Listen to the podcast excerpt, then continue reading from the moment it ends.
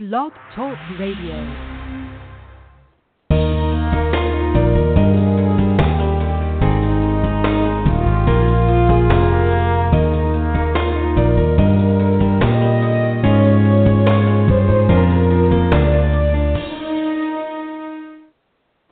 Hello, everybody, and welcome to today's episode of Grace and Peace from Heart to Heart.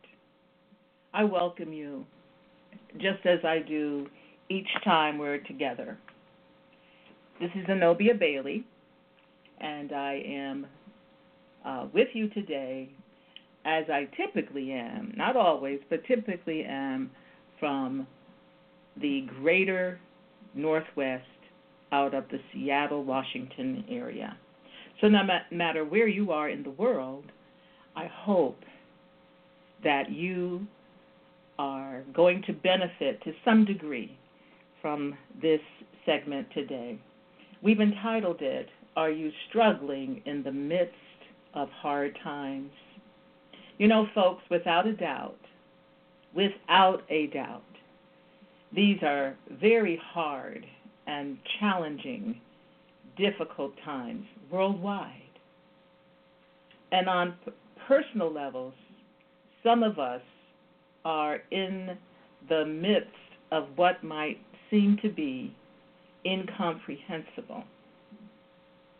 And for you, I'm not uh, minimizing that because I've been in situations as well that, by all accounts, would seem incomprehensible.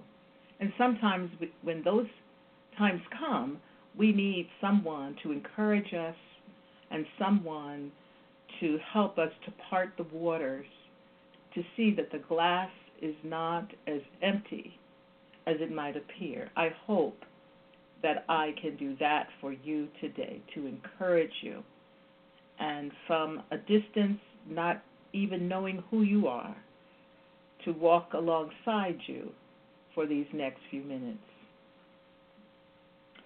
You know, the Bible, the Bible is uh, has has comes with such high emotional responses. Some people uh, give it no credit at all. Others kind of come see, come saw. And it just falls along lines of full embracement to part rejection to full rejection and wherever you are, that's okay. Wherever you are in terms of the Bible, that's okay. God already knows where you are. And you know where you are. But I hope you'll continue to listen because, as I've said before, all are welcome here. But I take my leadership and guidance and direction and encouragement so that I can encourage others from the Word of God, which is the Bible. And David, King David, uh, from the Bible, says in Psalms, You are my Lord. Apart from you, I have no good thing. Taste and see that the Lord is good. Blessed is the man and or the woman who takes refuge in him. You know, folks, I have a question, and it comes from actually from my uh, beloved author, one of my beloved authors, Stormie Omartian. And she actually says, it's her question that I've embraced as mine and posed to you. What are some of the most beautiful things you have ever seen? Would it have been a field of vibrantly colored flowers? A waterfall?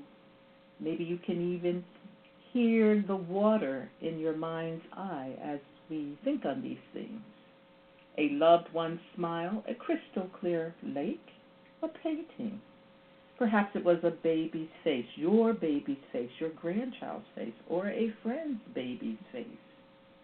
A sparkling jewel, an act of love towards someone. Take everything, folks, that has ever touched you deeply with its beauty. Put them all together. And I submit that you have only a fraction of the beauty of the Lord. It's kind of hard to imagine, isn't it? David said in another place, One thing I ask of the Lord, this is what I seek, that I may dwell in the house of the Lord all the days of my life, to gaze upon the beauty of the Lord and to seek him in his temple. Above all else, David wanted to look on the splendor, radiance, holiness, goodness, and glory of God and be close to him forever. Whether you believe in God or not, does that sound like a good proposition? Just think about it. Just think if you, those who are doubting that God even exists, if you could know for sure that He existed, that He exists in the present, would that make a difference to you? To be able to trust Him fully with all things, in all situations, in the good times and in the bad times. That's what this is about today. It's about our attitude, even in the bad times. You know, if you listened to me before today, you know that I didn't always embrace God, didn't always accept Him, didn't always accept His existence. I declared myself an atheist. Then God met me at my door, my front door, my personal door, and offered me a personal relationship with Him. And before you poo poo that idea, not it's not really an idea, but before you poo poo what I've shared with you, think about it. Just think about it. Would this be something that you would desire in your own life if you could have it? Well, folks, you can have it. Even if you think, ah, she's just a nut, that's okay. Challenge him. Challenge me. Challenge God to come and reveal himself to you. I don't know how he'll do it. I have no clue because each of us is an individual. But I know he will show up and he will knock on your door. At that time, it will be your responsibility as to whether or not you will let him in. And that, my friend, will be the start of a brand new day, a brand new way. Your heart's attitudes will change. But you're not just going to stand there or sit there and do nothing. You're going to read his love letter to you. And that love letter is the Bible. That is how God speaks to us.